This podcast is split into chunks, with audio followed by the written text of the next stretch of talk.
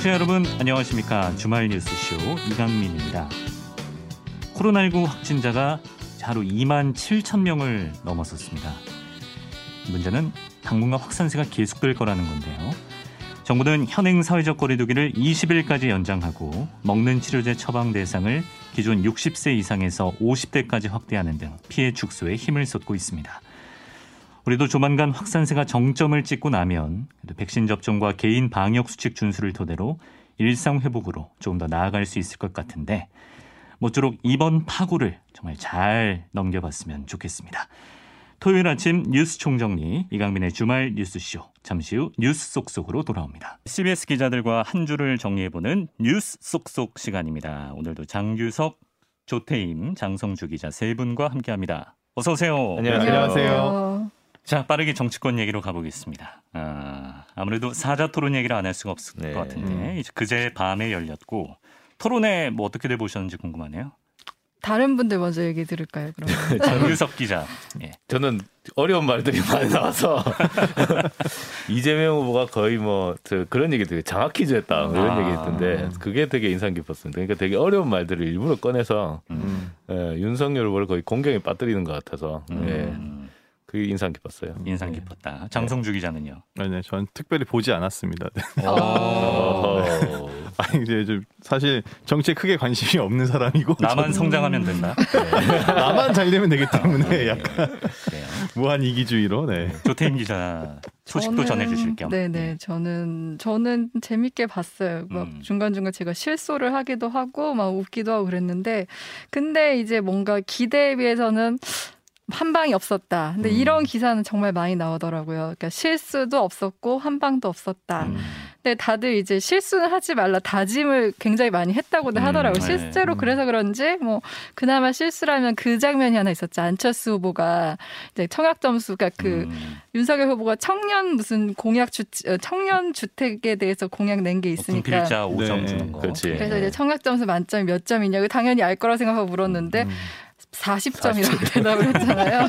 그래서 이제 그때 한번 실수가 있었고 약간 망설임이 느껴졌어요. 네. 아니 내가 대답할까 말까. 네. 40점? 아, 그게 또 네. 서울에서 청약 가점이 평균이 몇 점인지 아냐 이것도 몰랐는데 음. 뭐 거의 만점에 가깝게 이러니까 이제 60점입니다. 이렇게 네. 거의 그냥 아예 몰랐던 것 같아요. 그 네. 부분은. 음. 그리고 이제 이재명 후보가 아리백 그 아리백이 뭐냐면은 기업이 전력 100%를 재생 에너지로 사용하겠다 이런 캠페인인데 아리백에 대해서 얘기하니까 아리백 고백이 뭐라고요? 이렇게 어. 다시 반문하는 모습이 있었는데 그 정도 말고는 음. 실수는 없었던 것 같아요. 네. 네. 근데 제가 느낀 거는 기대치가 중요하다 이 생각이 들었던 게 네. 저희가 윤석열 후보 같은 경우는 토론회를 계속 회피한다는 얘기가 많았고 음. 또 이제 사실 말실수가 워낙 많았잖아요. 그러다 보니 이제 기대치가 좀 낮았고 맞아요. 이재명 후보는 기대치가 높았어요. 저희가 음. 그 워낙 달변이고 또 음. 정책 네. 전문가라고 알려져 있기 때문에 그런데 이제 어제 봤을 때 뭐 그냥 그런 사전 지식 없이 봤을 때는 다들 무난하다고 할수 음. 있는데 그 기대치에 비교하면 윤석열 후보는 기대치보다는 잘했다. 음. 이재명 후보는 기대치보다는 좀 못 미쳤다. 이렇게 음. 평가가 나오는 것 같고요. 네. 그리고 저는 눈에 띄었던 거는 이제 정의당 심상정 후보. 네. 그러니까 심상정 후보가 이제 그 19대 대선 때도 약간 리베로처럼 음. 안철수 후보도 공격했다, 아, 뭐 네. 홍준표 후보 공격했다, 음. 문재인 후보 공격했다면서 그때 되게 지지율이 올랐었거든요. 근데 네. 이번에도 확실히 토론회를 하니까 빛이 나는 것 같더라고요. 음. 이제 허점들을 잘 캐내더라고요. 다른 후보들이 캐지 못한 허점들을 음. 심 후보가 좀 잘 캐냈던 것 같아요. 심 후보가 조금 빛나 보였고 전반적으로 무난해서 뭐 표심을 흔들 정도까지는 아니었다. 네. 예. 자, 나왔던 내용을 한번 짚어보겠습니다. 먼저 이재명 후보 같은 경우에는 아무래도 대장동 이슈에 대한 공세가 집중됐었죠. 어제 어제 토론에 거의 한 6할은 대장동 얘기였던 음. 것 같아요. 그래서 이제 아무래도 윤석열 후보가 대장동 의혹에 대한 준비를 많이 해왔다는 얘기는 저희가 익히 알고 검사잖아요. 있잖아요. 네. 네, 검사고 그래서 이제 양자 토론을 계속 주장했던 것도 그 대장동 의혹을 집중적으로 캐기 위해서라고 우리가 알고 있는데 네.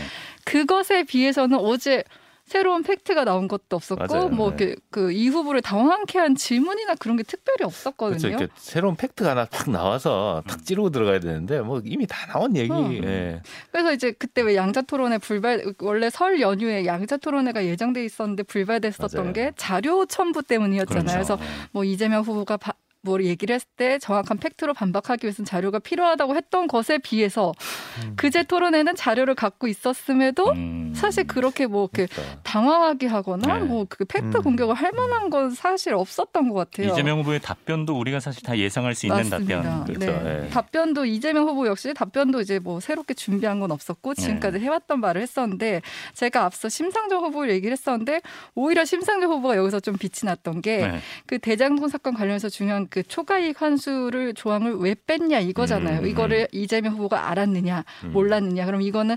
알았으면은 공범인 거고 몰랐으면은 무능이다. 그렇지. 이렇게 공격하면서 아, 아무 답도 못하게 했잖아요. 못하게. 네. 그런 면에서는 이 심 후보가 오히려 대장도 의혹과 관련해서는 더 좀 날카로운 질문을 하지 않았나 음. 네. 그런 생각이 들더라고요. 예, 알겠습니다. 자 일단 여기까지 정치권 소식 보고요. 코로나 얘기를 좀 해봐야겠습니다. 네. 아, 이제 뭐 하루 확진자가 3만 명이 육박해서 곧 뭐 10만 명이 금세 될 것이다 뭐 이런 전망도 나오고 네, 좀 불안불안하네요. 네. 그 3월 초에 10만 명 간다 이 얘기 나왔을 때 처음에 야 이거 뭐 말이 되냐? 설마? 네, 설마 설마 했는데 음. 어, 신규 확진자가 만 명이 넘은 게 어, 1월 26일입니다. 음. 어, 13,012명이었는데 설 바로 직전이었죠. 네, 설 직전에. 그리고 딱 7일이랑 6일인가 지나서 2월 1일 날 2만 명 넘었어요. 음. 예. 2만 270명. 음. 그리고 어제 어 2만 7,443명. 음. 곧 있으면 3만 명 갑니다. 예. 예. 진짜 이제 이렇게 가면 3월에는 10만 명 간다. 3월 음. 초에. 어, 실제로 현실로 올 것 같아요. 예. 그럴 것 같아요. 예. 그래도 다행인 거는 그래도 그 인구 10만 명 대비로 봤을 때 사망자하고 그 다음에 위중증 환자 수는 계속 떨어지고 있어요. 음. 네, 떨어지고 있어서 요건 좀 다행이다. 그러니까 아무래도 오미크론이라는 게 음. 감염은 되게 빨리 되지만 네. 어 좀 증상은 좀 약하구나 이렇게 할 수 있는데 문제는 이게 이제 비율이라는 거죠 비율 네. 어, 비율인데 이게 절대값이 늘어나 버리면 이거는 숫자는 늘어날 수밖에 음. 없어요. 그렇죠. 네. 네. 숫자 늘어날 수밖에 없고 그 다음에 그 음압 병동이나 이런 거는 제한돼 있으니까. 그렇죠. 네. 예. 거기는 오히려 꽉 차면 이제 또 이제 한계 상황이 올 수도 있기 때문에 음. 그만큼 또 의료 대응 능력을 좀 키워놨어야 되는 거 아닌가 뭐 이런 얘기들도 좀 나오고 있어요. 네. 네. 아무튼 그래서 뭐 지금 상황이 뭐 그렇게 위중하지 않다 그러면은 그냥 집에서 일단 하고 있고 이제 동네 병원에서도 진료를 받아라 뭐 이렇게 네, 하고 그렇죠. 있는데 아직도 예. 뭐 혼란하긴 한것 같아요. 동네 음. 병원 가 보니까 아직도 뭐 코로나 환자 왔냐, 뭐 이거 어, 어디 음. 온건 어떻게 이제 동선을 나누느냐 이런 거 갖고도 좀 말이 많은 것 같고 진단 키트가 음. 모자란 데도 있고. 네. 네, 진단 키트는 또 사재기를 해놔가지고 음. 지금 음. 가격이 엄청 많이 올랐어요. 진단 음. 키트가 3천 원 하던 게 지금 뭐 아. 뭐 몇만 원 한다고. 마스크 예. 대란. 예. 한번 겪어봤던 사람들이 아 요거 어, 생각하고 참 음. 빨리 빨라 사람들이. 네. 예. 근데 이제 이 자가 진단 키트라는 게 이게 검사 민감도가 의료인이 해도 50%. 어, 내가 하면 20% 미만이라는 거예요. 음. 네. 내가 양성인데도 잘못하면 음성이 나온다 이거죠. 어, 네. 20% 확률에서만 네. 정확하다는 거예요? 그러니까 민감도라는 거는 예. 근데 정확도하고 조금 다른 아. 것 같은데 예. 하여튼 음. 내가 해가지고는 내가 양성인데도 음성으로 예. 나올 가능성이 있다는 얘기죠. 예. 어. 가짜 음성 얘기를 많이 하더라고요. 네. 네. 가짜 음성 나올 위음성, 뭐 네. 위양성, 뭐 이렇게 지금 의무적으로 일단 네. 증세가 그렇게 심각하지 않으면 그것부터 하라 그러는데 음. 뭐 어떻게 하나요? 일단은 그러니까 그런 식으로라도 그냥 걸르고 넘어가겠다 이거죠. 음. 야, 일단 어 근데 실제로 그 미국에서 미국 감염학회 보고서를 보면 네. 매일 오전에 신속 항원 검사로 이게 자가진단 키트로 해가지고 음성 나온 사람들만 이렇게 뭐 이렇게 체육관에서 운동을 했나 봐요. 네. 이게 운동을 했는데 그 갑자기 확진자가 한 명 나왔어 거기서 어. 음성이 나왔는데. 네. 네. 그러고 나서 바로 32명이 전염이 됐어요. 음. 네. 어. 그 정도로 되니까 이게 음. 어 가만히 있으면 그냥 이렇게 어, 이 진단 키트 갖고는 확진자 늘어나는 건 막을 수가 없다. 네. 어, 약간 그런 분위기로 가는 것 같아요. 어. 네. 또 우울해지네요. 네. 공교롭게도 장유석 기자가 입을 때면 좀 방송이 네. 가라앉습니다. 예. 좋은 소식은 없나요? 예. 아, 뭐 관련해서 뭐 유럽에서는 좀 좋은 소식이 나옵니다. 어. 네. 세계보건기구 유럽 사무소장 이 사람이 거의 그 희망적인 얘기를 항상 하더라고. 음. 한스 클루즈라는 사람인데 예. 어, 유럽은 지금 코로나 대유행 마지막 단계로 들어가고 있을 가능성이 음. 있다. 아. 음. 왜 그러냐 했더니 이제 백신도 접종을 많이 했고 음.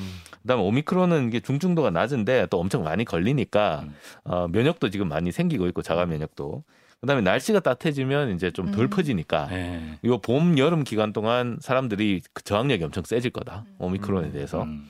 그렇기 때문에 어 가을쯤이 와도 아마 이제 독감 정도 수준은 되지 않겠느냐 이런 이제 얘기를 했는데 네. 예. 실제 유럽은 지금 영국하고 덴마크 이런 데는 이미 뭐 다 방역 해제 다 했고요. 네. 2월 1일부로 노르웨이도 방역 제한 조치를 대부분 해제를 했다고 합니다. 그리고 음. 프랑스가 사실 되게 세게 방역을 했었는데 프랑스도 지금 조금씩 이제 문을 열고 있다고 해요. 아하. 그래서 유럽이 좀 이제 좀 괜찮아지는 건가 이런 생각도 있고 미국도 지금 한 확진자 수가 좀 절반 정도 줄어갔고 미국도 좀 이렇게 괜찮아지는 것 같아요. 네.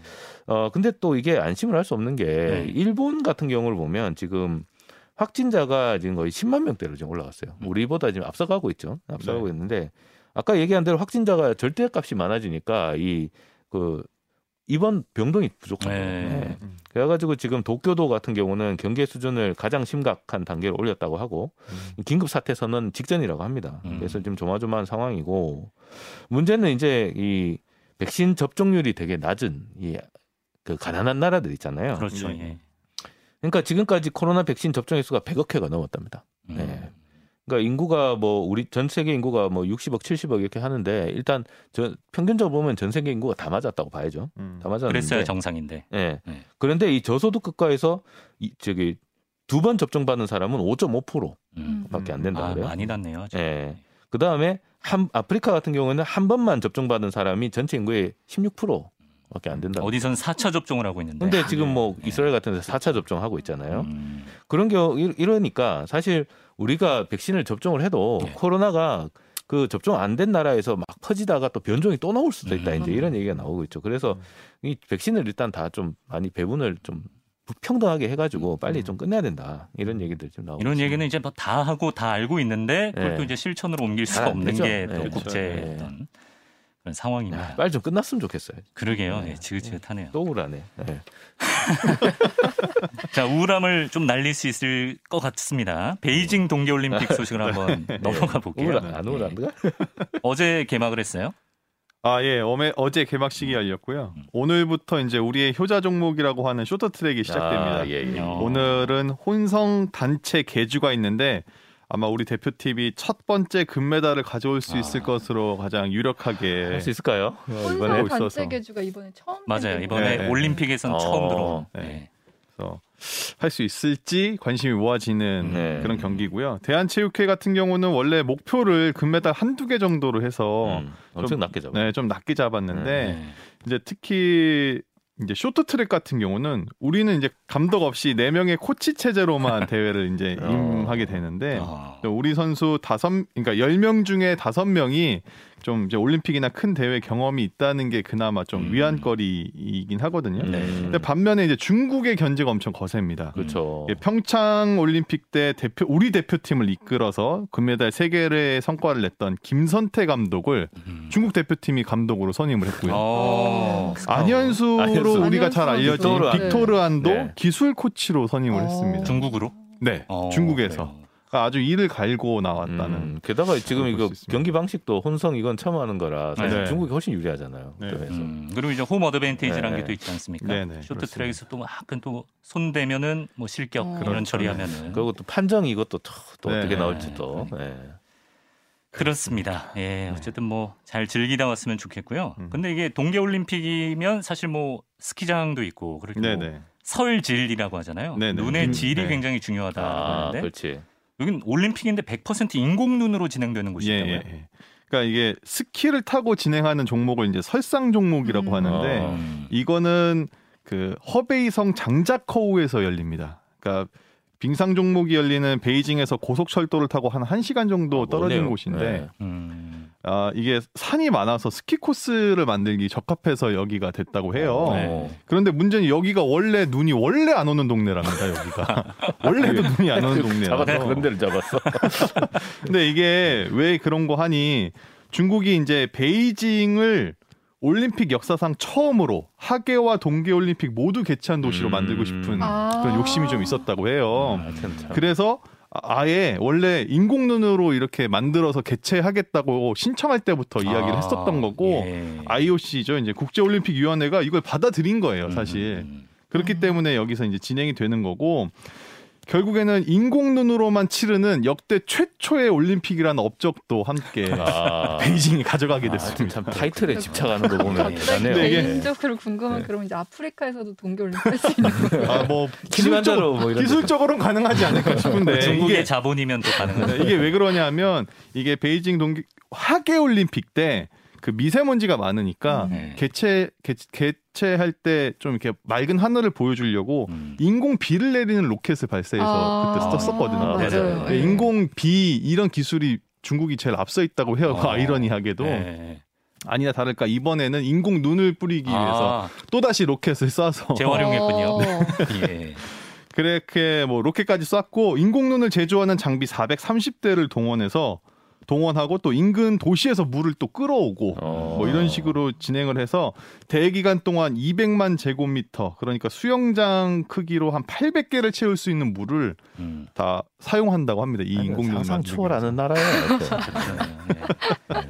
근데 저기 스키장에 이렇게 가보면 왜 그 한 2월쯤에 이렇게 가면 눈 네. 녹을 때 가면 맞아요. 인공눈 이렇게 뿌리잖아요 네, 스키장에서. 네. 근데 그 그게 되게 위험하던데 보니까. 네, 네, 막 그러니까 이게 거의 보- 얼음이더만요. 네, 그러니까 보통 인공 눈이 우리나라에서는 좀 많이 쓰고 네. 약간 북미 지역 같은 경우는 이제 자연 눈으로 많이 돼 있는데 저도 전 스키는 잘 안 타봤는데 네. 스키 타시는 분들 말씀 들어보면 이 인공 눈에서 타는 거랑 천연 눈에서 타는 거랑 실력 차이도 엄청 크게 난다고 하더라고요. 아, 선수들은 엄청 민감하겠네. 네, 그러니까 일반인조차도 인공 눈에서 타면 한 1년 정도 배워야 되는 거를 네. 자연 눈에서 하면은 뭐 2, 3개월 만에 실력이 어. 그만큼 빨리 는다고 아, 하더라고요. 근데 진짜 위험하긴 해요. 네, 네, 약간. 그리고 얼음이니까 네. 약간 딱딱한 것도 네. 있고 네. 그런데 오히려 네. 우리나라도 인공 눈으로 이용해서 그 훈련을 아. 좀 많이 하는 편이라서 아, 우리는 좀 유리한 거. 아니냐. 어, 그러니까 네. 유리할 수도 있겠네. 네, 약간 이런 아. 증만도 네. 있습니다. 여기 노르웨이 눈 많이 내리는 나라 거기서 온 선수들은 좀 어리둥절한 네, 네. 상황이에요. 맞습니다. 네. 원래 동계올림픽 열심히 하는 나라가 좀 힘들 수도 있겠네요. 네. 네.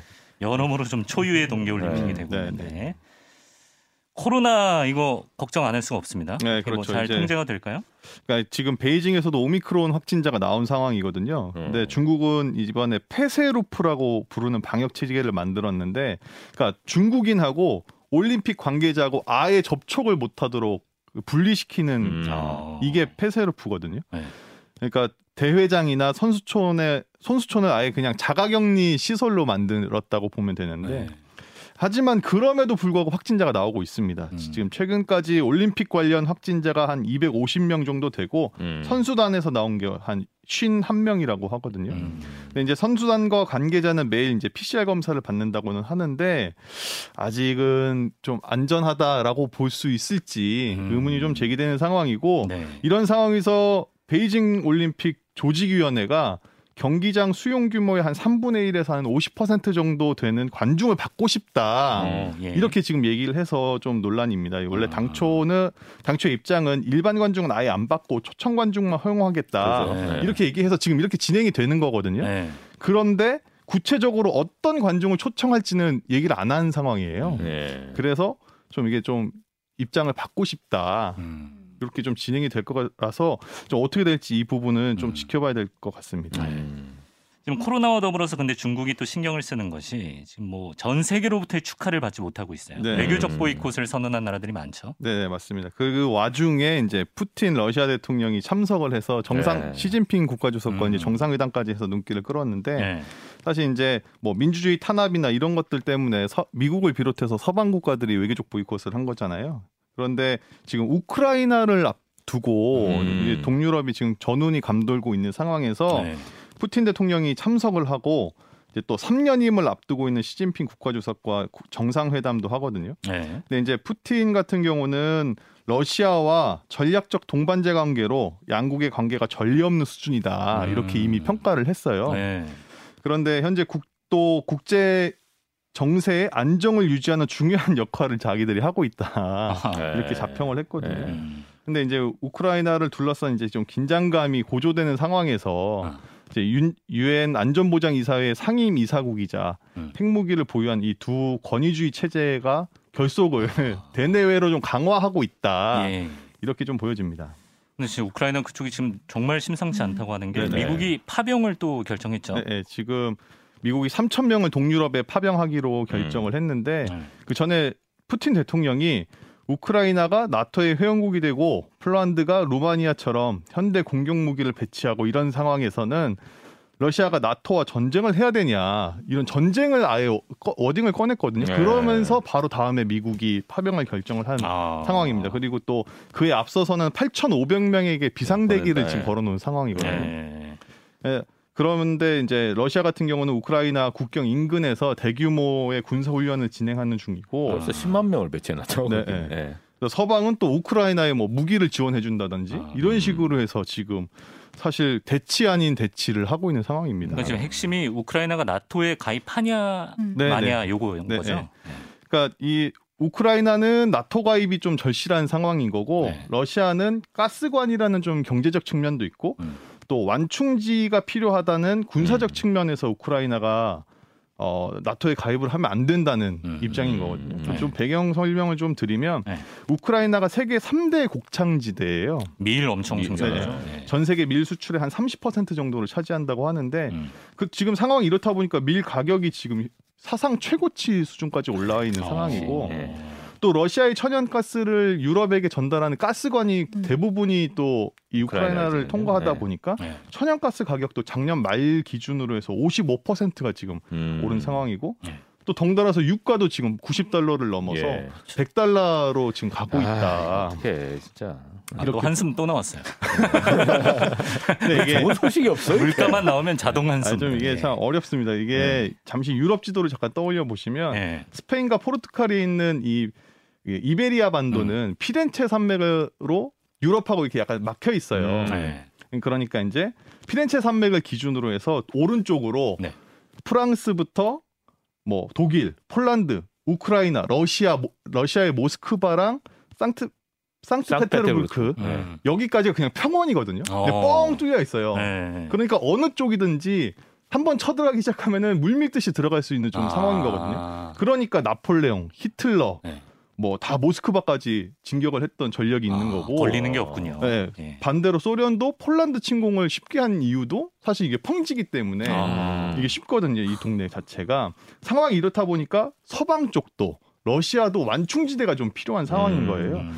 그래서 그 동네를 좀 보면 에스토니아, 라트비아, 리투아니아 해서 이제 발트 삼국이라고 하는데 여기는 이미 나토에 가입이 돼 있는 상황이고 예. 그 밑에 벨라루스는 사실상 친러 성향이 굉장히 강해서 거의 러시아에 가깝거든요. 그렇다더라고요. 네. 그 밑에가 바로 우크라이나입니다. 음. 그래서 이제 우크라이나는 사실 이제 우크라이나가 그래서 중요한 건데 우크라이나는 드네프르라는 엄청 큰 강을 기준으로 해서 동서가 나눠져 있어요. 음. 네. 근데 동쪽은 친러 성향, 서쪽은 친유럽 성향 이렇게 아예 정치적으로 갈려 있는 상황이거든요. 네. 근데 우크라이나를 왜 러시아가 자꾸 탐을 내냐 하면 네. 자기들은 한민족이라고 생각을 한대요. 이게 네. 좀 여러 가지 면에서. 민족이다. 네. 이제 네. 이런 어떤 민족주의적인 성향을 기반으로 해서 우크라이나가 자기 땅이다 음. 이렇게 좀 보고 있는 건데 네. 그러니까 우리로 치면 중국이 조선족이 중국인이니까 야, 반도 뭐 한반도야 이런 거. 네. 우리 거 아니냐 약간 이런 식으로 나오면 아, 우리 입장에서는 이거 굉장히. 심각한 상황인 네, 거잖아요. 그러네요. 그러니까 우크라이나 입장에서는 이거랑 좀 비슷하다라고 음. 볼수 있는데 여기에 더해서 우크라이나가 갖고 있는 아픔이 되게 큰 게 있습니다. 네. 1933년에 스탈린이 그 파종용으로 남겼던 곡식까지 다 수탈해가는 바람에 우크라이나에 대기근이 벌어졌어요. 이때. 어, 예. 그래서 이게 홀로 도모르라고 해서 홀로코스트랑 비슷한 건데 음. 이게 잘 안 알려져 있지만 적게는 한 400만 명, 많게는 한 1000만 명 정도가 아사를 했어요. 역사의 큰 아픔이네요. 네. 네. 그런데다가 음. 그 원전 사고가 발생했던 체르노빌도 사실 우크라이나에 있는 거거든요. 아 그래요? 아, 네. 아, 이 체르노빌이 체르노빌이. 소련 구소련에 있지만 어쨌든 아, 이 우- 이- 지금으로 따지면 우크라이나에 있어요. 그렇군요. 그러니까 우크라이나 입장에서는 지금 러시아를 좋아할래야 좋아할 수 없는 어. 그런. 상황이거든요. 예.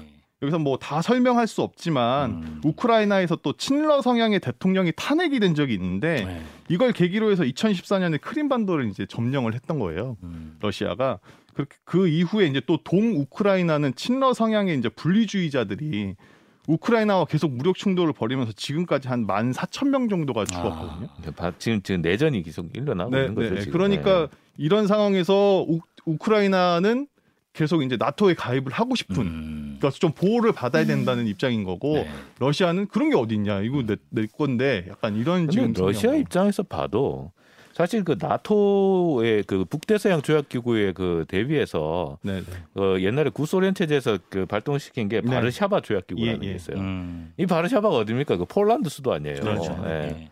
근데 폴란드 수도인 바르샤바 조약 기구가 지금 폴란드는 나토에 가입해 폴란드. 나토. 네, 맞아요. 네. 예. 그러니까 나토가 계속 이렇게 동 저기 동진을 하니까 러시아로서는 이제 압박감을 느끼는 네, 거죠. 네, 그러니까 야 이거 우크라이나까지 나토 넘어가면 네. 우리는 이제 완충이 없다 음. 이제. 어. 근데 미국 입장에서는 사실 뭐 굳이 우크라이나까지 뭐다 넣을 음. 필요가 있냐. 음. 약간 이런 입장도 있어서 음. 터키도 이미 저 나토에 있죠. 뭐 음, 음, 발트해 음. 삼국도 다 나토. 국가니까 사실 미국 입장에서는 뭐 우크라이나가 그렇게 아쉽진 않아요. 음. 그래서 그동안은 좀 뜨뜻미지근하게 이렇게 뭐 경제 제재하겠다 이랬는데 갑자기 지금 미군을 동원해서 지금 음. 어 이게 긴장을 고조시키고 있어서 왜 이러나? 1월 중간 선거가 아무래도 좀 맞습니다. 바이든 민주당 쪽에 좀 네. 불리할 것 같으니까 아, 이런 거 하는 거 아니냐? 이제 약간 무력 시위로 예. 하는 거 아니냐 이런 이제 얘기도 나오고 있어요. 아, 좋은 마무리네요. 예. 각 나라의 이해관계를 짚어주다가 미국은 아, 왜 이러나 여기서 끝나면 허무했는데 아, 또 그런 선거를 앞두고 있다. 네, 제가 워싱턴 특파원 출신 아니겠습니까? 네. 자 오늘 역사 쏙쏙 느낌으로 한번 마무리해봤습니다. 장규석, 조태임, 장성주 기자 수고 많았습니다. 감사합니다. 네, 1부 여기서 마치겠습니다. 잠시 후 2부에서는 팩트체크 전문 언론 뉴스톱 선정수 기자와 모아모아 팩트체크 함께하겠습니다. 잠시 후에 뵙겠습니다.